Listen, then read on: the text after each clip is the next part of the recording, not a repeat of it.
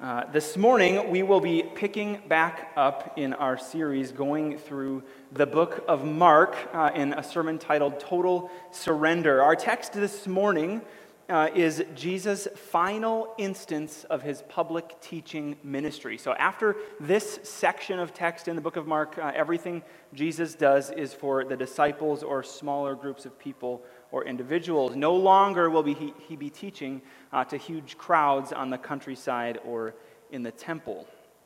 Uh, I won't lie to you, this is a challenging uh, and convicting teaching from Jesus this morning. It's one that ultimately calls us to a place of total surrender to God. Everything from politics to money uh, to our view of the resurrection and the afterlife to how we love God and how we love each other. And so, uh, we're going to dive into that this morning. If you would turn in your Bibles to Mark chapter 12, uh, we will be in verses uh, 13 to 44. And just a note about Bibles, I would encourage you to bring your own Bible uh, to Sunday morning services if you have one. If you don't have one, uh, there are Bibles on the back uh, at the usher's table behind the tech booth. feel free to grab one of those. And if you don't own a Bible, you can take that home as Crossview's gift to you. We'd love to have you have a Bible in your home uh, that you can be reading each week. Uh, otherwise, if you're here and you prefer to use a digital version, you can do that. I'm preaching from the Christian Standard Bible. All of the sermon notes are in the YouVersion Bible app as well. So, uh, as you turn to Mark chapter 12, verses 13 to 44, let's set the stage for us just a little bit. As you may remember, Jesus and his band of disciples are working their way towards Jerusalem uh, teaching and ministering along the way. Jesus knows that at this uh, final destination of his, he will ultimately be handed over uh, and crucified and raised from the dead, but uh, everyone doesn't understand that yet. Jesus, at the end of chapter 11, arrives in Jerusalem with his disciples, uh, and they finally get there. Jesus goes into the temple and begins to teach. The religious leaders uh, of the city, the chief priests, scribes, and elders, the end of chapter 11 says, come to Jesus and challenge his authority. They want to know uh, under what authority he's doing all of the things and saying all of the things that he's done. Uh, Jesus confronts them back, uh, as we see at the end of 11. And then, as we saw last week, uh, he teaches them the parable of the vineyard owner. Uh, and he points out that the, these, uh, the religious elite, without a relationship with God, first rejected the prophets and now will reject even God's own son. So they're in the temple. Jesus is engaging with religious leaders. They're put off by Jesus' teaching, right? And the end of the section last week says that they wanted to arrest Jesus, but instead they decide to walk away. That brings us to our text this morning. Jesus is still in the temple teaching while his disciples hang out and watch what's going on and interact with the people. So, what happens next is a fascinating series of challenges to Jesus and then back to the religious leaders and ultimately challenges to you and I. So, as we work through these verses this morning, we're going to talk through six questions and answers that ultimately should cause us to come to a place of total surrender to God. So, with that in mind, uh, let's start with Mark chapter 12, verses 13 to 17. It says this. Then they, uh, that is, the religious leaders who had just walked away after being convicted by the parable of the vineyard owner, they sent some of the Pharisees and the Herodians to Jesus to trap him in his words. When they came, they said to him, Teacher, we know you are truthful and don't care what anyone thinks, nor do you show partiality, but teach the way of God truthfully. Is it lawful to pay taxes to Caesar or not? Should we pay or shouldn't we? But knowing their hypocrisy, he said to them, Why are you testing me? Bring me a denarius to look at. They brought a coin. Whose image and inscription is this? He asked them. Caesar's, they replied. Jesus told them, Give to Caesar the things that are Caesar's, and to God the things that are God's. And they were utterly amazed at him. Question number one Is it lawful to pay taxes to Caesar? The chief priests, scribes, and elders that had challenged Jesus' authority at the end of chapter 11, right, have walked away from this uh, confrontation that they initially dropped on Jesus, but they didn't yet consider themselves defeated. Instead of re engaging themselves, though, they send in their friends to do their bidding the Pharisees and the Herodians. to try and trap Jesus in his words with this question Is it lawful to pay taxes to Caesar? The Jews, uh, as you know, were living under the rule of Rome. Tax collectors were notorious for overtaxation and caused all kinds of problems for Jewish people. And so this small group comes to Jesus and try to trap him with this question. See, if Jesus answers yes, yes, it is lawful to pay taxes, then the Jews will be livid and think Jesus is complicit in their abuse and that he doesn't care about them. But if he answers no, he'll upset the Roman rule and he'll be arrested very quickly, which is what these religious leaders hoped for from the start. You can imagine the smirk on their face, right, as they uh, realize that they came up with the perfect question to trap Jesus. It's a lose lose, right? They're probably like, Gotcha, Jesus. Anyway, well, Jesus isn't threatened by their trap, right? He calls it out immediately. Why are you testing me? And he tells them to bring him a denarius. That was a coin worth about a day's wages, and very likely the amount that would have satisfied the tax that these people were referencing. Jesus asks the question whose inscription is on this coin? That's like me asking you who is on the quarter, right? It's Washington, it's Caesar. His face is on it, it belongs to him. Give to Caesar the things that are Caesar's. Simple. The Roman Empire is uh, the group that determined the value of the money and how much they would get back in taxes, right? And so these people operate their whole life and livelihood within that system. Therefore, yes, pay them the tax, pay them their money.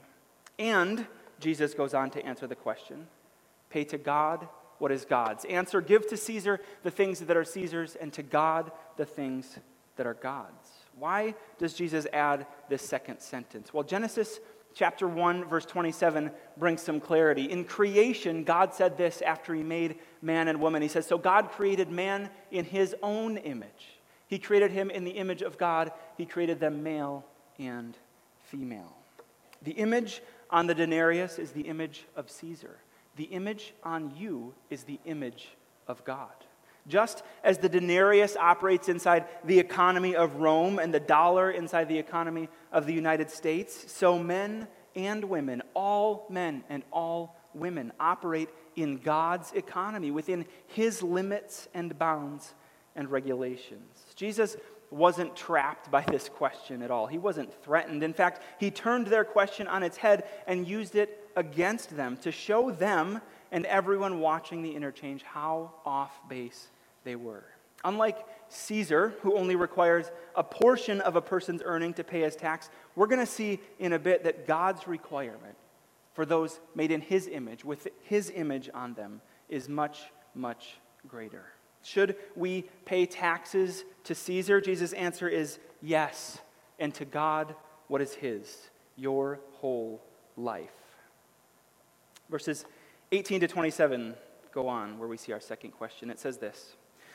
Sadducees, who say there is no resurrection, came to him and questioned him Teacher, Moses wrote for us that if a man's brother dies, leaving a wife behind but no child, that man should take the wife and raise up offspring for his brother.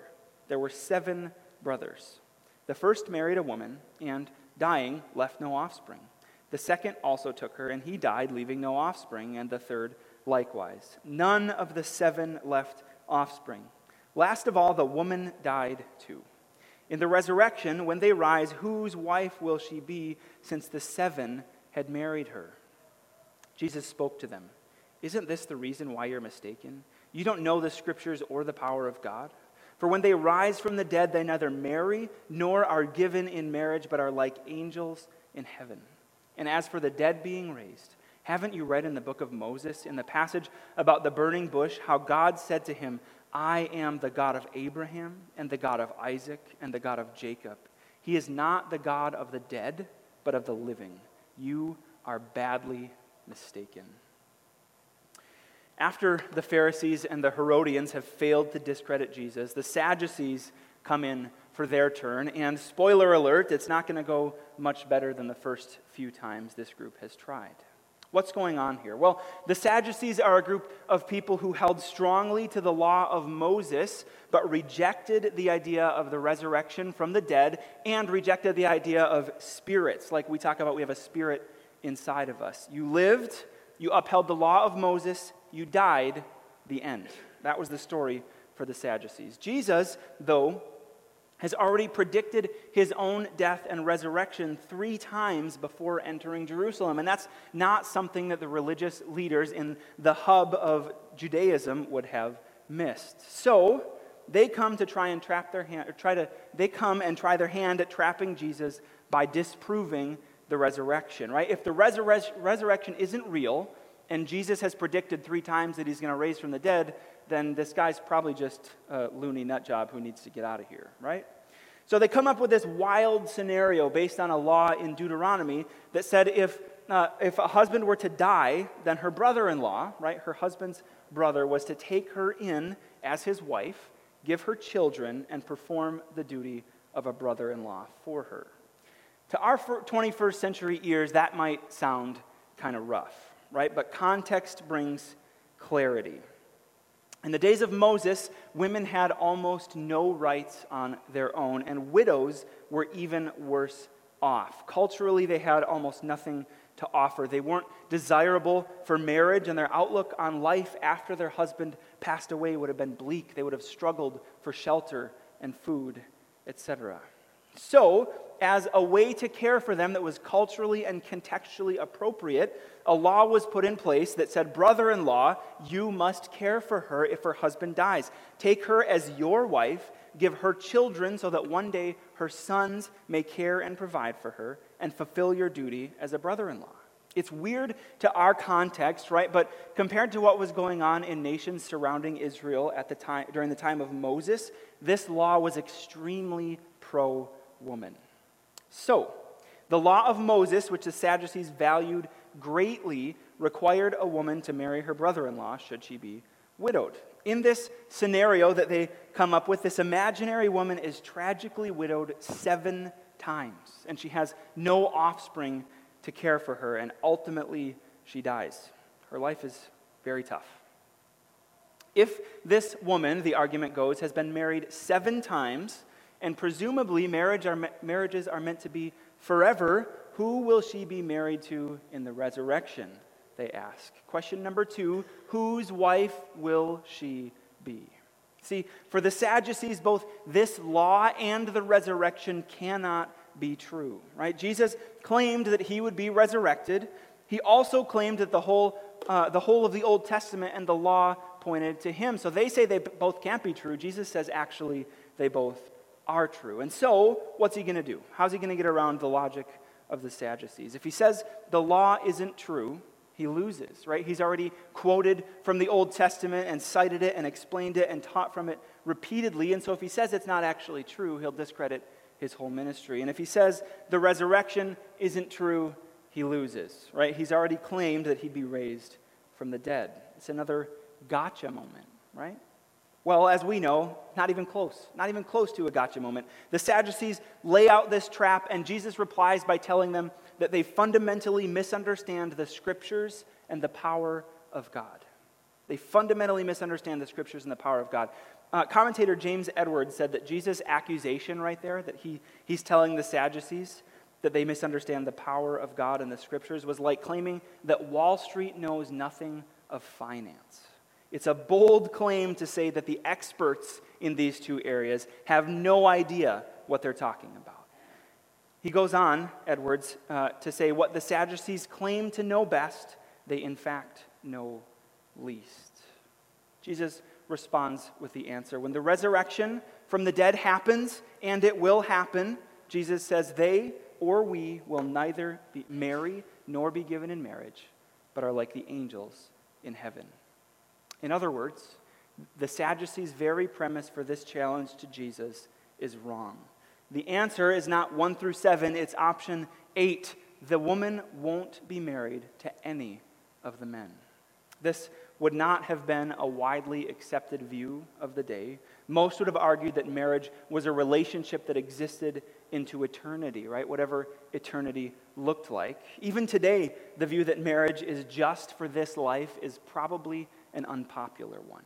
This text might make some in this room or watching online squirm with discomfort, right? The thought of not being with your beloved spouse into eternity, worshiping Jesus together side by side as you've done for a good chunk of your life, that's rough to think about, right? It's, it's a sad thought. The thing is, though, in heaven, when we're resurrected and with Jesus, the purposes of marriage will have been fulfilled. No longer will God's people need to fill the earth with offspring or find satisfaction in a loving partner. All of that will be fulfilled by merely existing in God's presence, where our relationship with Him is completely unhindered by sin. And we get to sit in His presence and worship. The gospel that the marriage relationship is meant to beautifully reflect will be fully realized. Christ will have His bride, the church. All that to say, Jesus says this woman won't be married in heaven. The point here is not to crush the spirit of all the married people in the temple back then or in this room today. The point is that the Sadducees have it all wrong. Rather than humbly approaching the scriptures and trying to understand, they throw what they think they know in Jesus' face and they think they've trapped him. They haven't. Jesus goes on to talk about the dead being raised, right? He says, he says uh, some things about Abraham and Isaac and Jacob, further crushing the view that the resurrection from the dead wasn't real. He references Moses' interaction with God in the burning bush when God says to Moses, I am the God of Abraham, Isaac, and Jacob. At the point when the burning bush episode happened, Abraham and Isaac and Jacob were all dead. At the, at the point when that happened, uh, the promises that were made to Abraham, covenantal promises that God swore on his life in Genesis 15 to uphold, were unfulfilled. And so, the argument goes, if those who are in God simply die and that's the end, then God is a liar. He doesn't keep his promises, and he is not the God of Abraham, Isaac, and Jacob. And if all that is true, he's not worthy of worship or following. See, the Sadducees are in over their heads. They don't realize it, but by their line of reasoning and their denial of the resurrection, they've called God and consequently his son a liar. All of the evidence here points to the opposite of what the Sadducees are suggesting. Earthly marriage and Moses' law do not disprove resurrection from the dead. They simply suggest that, as Jesus points out, marriage is not the same in heaven. It's fulfilled in Jesus. Further, God does not break his covenants. He is not a liar, he is trustworthy. Jesus closes the debate with crushing words He is not the God of the dead, but the living. You are badly mistaken. Ouch. Ouch, right? Those are not words that you want to hear and be on the receiving end as an expert in the law. The Sadducees were publicly humiliated. Jesus has dominated their intellect and theology. Question number two Whose wife will she be? Answer When she rises, she will be like the angels, neither given in marriage nor married. Let's keep going in verses 28 to 34. It says this One of the scribes approached. When he heard them debating, and saw that Jesus answered them well, he asked him, Which command is the most important of all? Jesus answered, The most important is Listen, O Israel. The Lord our God, the Lord, is one. Love the Lord your God with all your heart, with all your soul, with all your mind, and with all your strength. The second is love your neighbor as yourself. There is no other command greater than these. Then the scribe said to him, You are right, teacher. You have correctly said that he is one, and there is no one else except him and to love him with all your heart, with all your understanding, and with all your strength, and to love your neighbor as yourself. It is far more important than all the burnt offerings and sacrifices. When Jesus saw that he answered wisely, he said to him, You are not far from the kingdom of God. And no one dared to question him any longer. One of the scribes is listening on to these interactions and is impressed at this point with Jesus, who has now devastated the challenges of the religious elite. He comes to Jesus, Jesus asking our question number three Which command is the most important of all. Jesus responds immediately by quoting Deuteronomy chapter 6. He says, Listen, O Israel, the Lord our God, the Lord is one. Love the Lord your God with all your heart, with all your soul, with all your mind, and with all your strength. And the second is love your neighbor as yourself. Remember how Jesus finished his response to the Pharisees and the Herodians? He said, Give to Caesar what is Caesar, and to God the things that are God's. We are created in God's image, and so he is owed our very selves. And here is how we do it. First, we love the Lord our God with all our heart, soul, mind, and strength. Our whole selves in total surrender to him. Unlike Caesar and his coins uh, controlling Roman currency and the system of spending and selling and taxation and allowing people to operate within that system, God in heaven controls literally every aspect of everything, down to a level that's smaller than a molecular level. Apart from his sustaining and providing, I will not take another breath on this stage. My body will not hold together. This building will not stand. Aside from the hand of God, the chair that you're sitting on will not support you. Apart from his sending his son to bear our sins on the cross, you and I would be destined for eternal torment in hell. But God holds us together.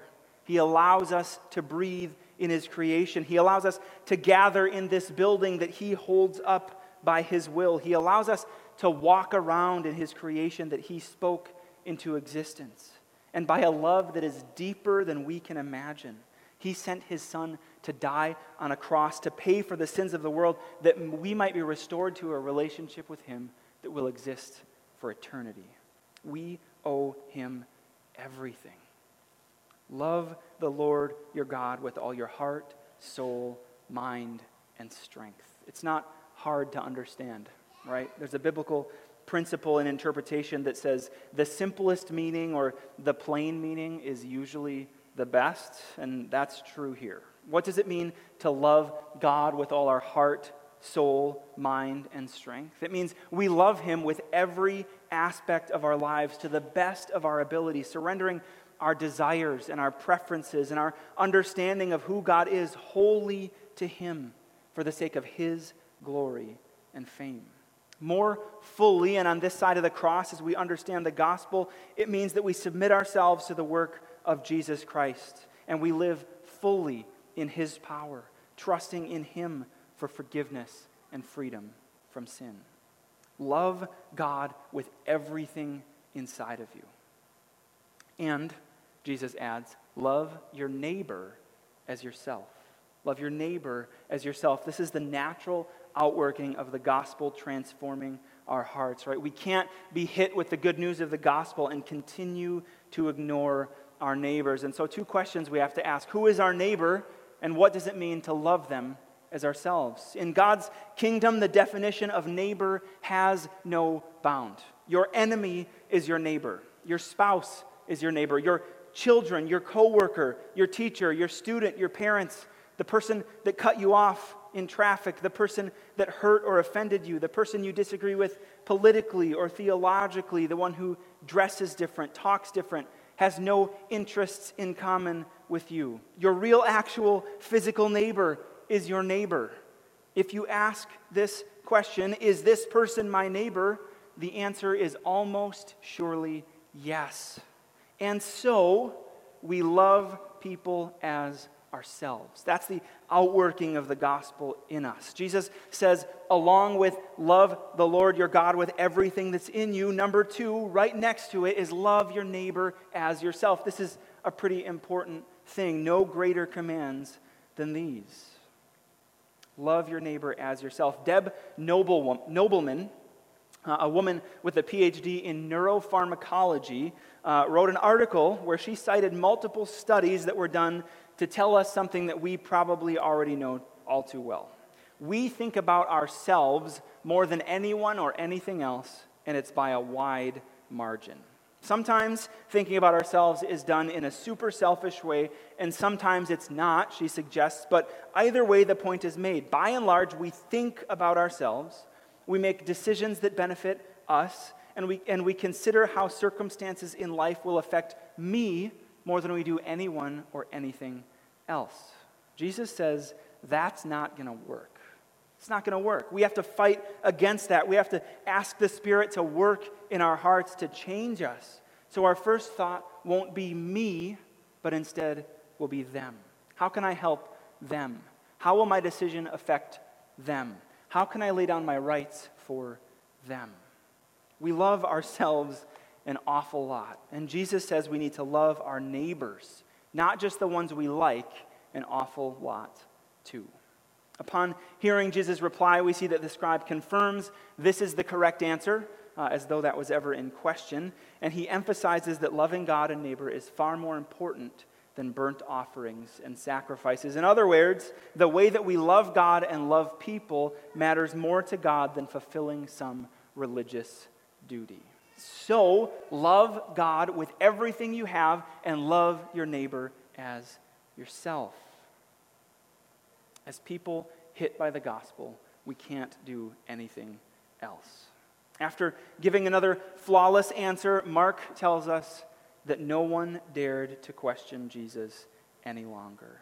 Jesus has defeated his three challengers. He's thwarted their plans to trap him, and he's shown that he is intellectually and theologically unmatched, even by the best minds of the day. As the text goes on in verses 35 to 37, Jesus shifts the tone, and instead of responding to questions, he goes on the offensive. Let's look at verses 35 to 37 says this While Jesus was teaching in the temple, he asked, How can the scribes say that the Messiah is the son of David? David himself says by the Holy Spirit, The Lord declared to my Lord, Sit at my right hand until I put your enemies under your feet. David himself calls him Lord. How then can he be his son? And the large crowd was listening to him with delight. Question number four How can the scribes say that the Messiah is the son of David. The argument that Jesus is making here is a little bit complicated, but stick with me and you'll get it. What's happening uh, is Jesus is going to show the scribes, some of the best educated religious minds of the day, that they have based their entire theology of the Messiah and consequently their entire hope for the future on a faulty premise. The common belief among the scribes was apparently that the Messiah, the anointed one who would deliver Israel, spoken of throughout the Old Testament would be the son of David. It's important to know what the scribes meant by son, though, because Jesus is the Messiah, right? And Jesus is the son of David, both in title and in lineage. The scribes, though, would have argued that the coming Messiah, who they did not identify as Jesus, would simply be in the line of David, his offspring, therefore his son, and would sit on his earthly throne would lead the nation of Israel back to its former glory, would deliver them from the oppressors that were the Roman Empire. Of course, we know that to be a far too small of a view of the Messiah, but the scribes thought this was the case based on how they read their Bible. And so, Jesus, turning the tables on them, continues to crush their intellect and tells them how wrong they are by pointing to and quoting Psalm 110. Psalm 110, if you don't know, is the most quoted psalm in the New Testament, and Jesus uses it here to demonstrate that the Messiah, who we now know is Jesus himself, is not merely in the line of David. He is not David's son in the way that the scribes expected, as one from the line of David who would sit on his throne. He is, the Messiah is, David's Lord. What kingly father, Jesus asks, calls their son Lord. In this quotation from Psalm 110, when David writes, The Lord declared to my Lord, he uses God's name, Yahweh. So really, he says, Yahweh declared to my Lord, that is the Messiah, Yahweh declared to the Messiah, Sit at my right hand until I put your enemies under your feet. God in heaven will seat the Messiah not on an earthly throne, but on one in heaven. Jesus' point is this David himself rightly calls the Messiah Lord. How then can he be his son? Answer He can't. He can't. And so, how can the scribes say that the Messiah is the son of David? Based on their understanding of the Messiah and of son, they can't. And so, the Messiah that they hoped for and looked forward to and longed for is incorrect. They get the basic premise around the Messiah wrong, and Jesus has just pointed it out in a way that was clear and understood by everyone in the audience. The crowds were listening, it says, with delight as Jesus continued to best his challengers. So, if you didn't track with that because I didn't explain it very clearly or you zoned out for a little bit, here's what you need to know just happened. Jesus has just destroyed the scribal view of the Messiah. After easily answering all three questions posed to him, he shifted from defender to aggressor and basically told the scribes, You think you've got this all figured out? Well, you don't. You don't. Your basic understanding of the Messiah is completely wrong. Good try. Jesus, four, religious elite, zero. This whole text has been a call to fully surrender to God right? Our whole lives, our views of the afterlife and the resurrection, our heart, soul, mind, strength, who we live for, even what we know and understand about God and who He is. And at this point in Mark, it shifts a bit to compare and contrast two different people. And so as we wrap up, we have our two final questions. Question number five What does surrender not look like? Let's look at verses 35 to 38. He also said in his teaching, Beware of the scribes who want to go around in long robes and who want greetings in the marketplaces, the best seats in the synagogues and the places of honor at banquets. They devour widows' houses and say long prayers just for show. These will receive harsher judgment. What does surrender not look like? Mark 12, 38 to 40. The scribes. It does not look like the scribes, those who would practice religion for the sake of self advancement. They prey on those they are intended to serve. They seek positions of high honor and glory for themselves. And when, when instead, when rather they should be pointing to people to God's glory and elevating Him.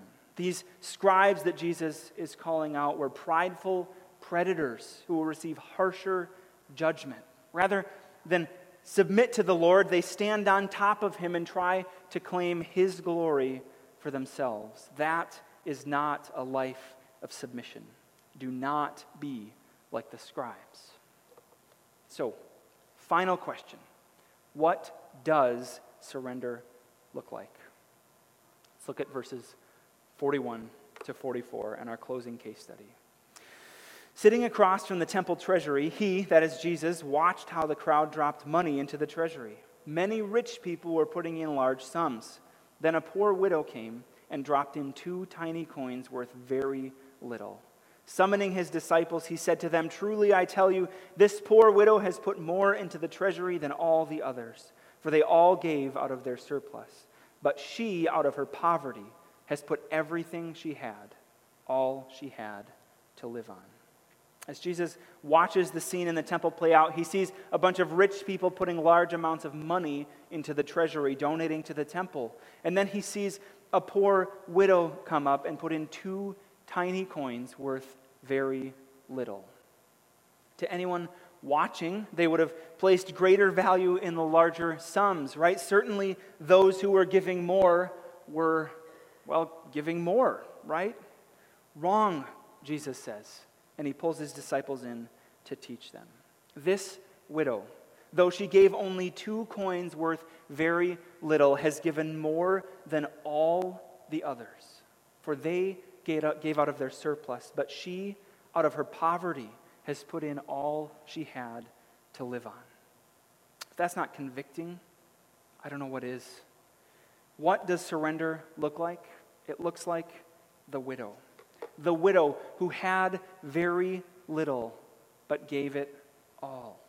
That's what it looks like to love God with all your heart, soul, mind, and strength, and to love your neighbor as yourself. It looks like giving what it doesn't seem like you have, not from your excess, but from what you need. To be clear here, Jesus isn't just talking about money. Yes, the story is about money, and yes, we are called to be generous and sacrificial with our finances. Maybe that's how God's going to challenge you in this passage, but it's much more than that. It's your time, it's your talent, and yes, it's your treasure. And so, what does it look like to love Him in total surrender? It looks like the widow. who gave everything she had to live on. Jesus has taken what seemed obvious and turned it upside down. The one who gives the most with their heart in the wrong place, in fact, gives very little. But the one who gives only a little, being all that they have, in their heart trusting that the Lord will sustain them, gives more than all the others. No gift of time or talent or treasure that you bring to the Lord, when done out of obedience and gratitude, is too small. And so this morning, as we close, I want you to consider this question How is God calling you to surrender to Him with all you have? How is He challenging you to love Him with all your heart, soul, strength, and mind, and your neighbor as yourself? Let's pray. Heavenly Father, we thank you for your word.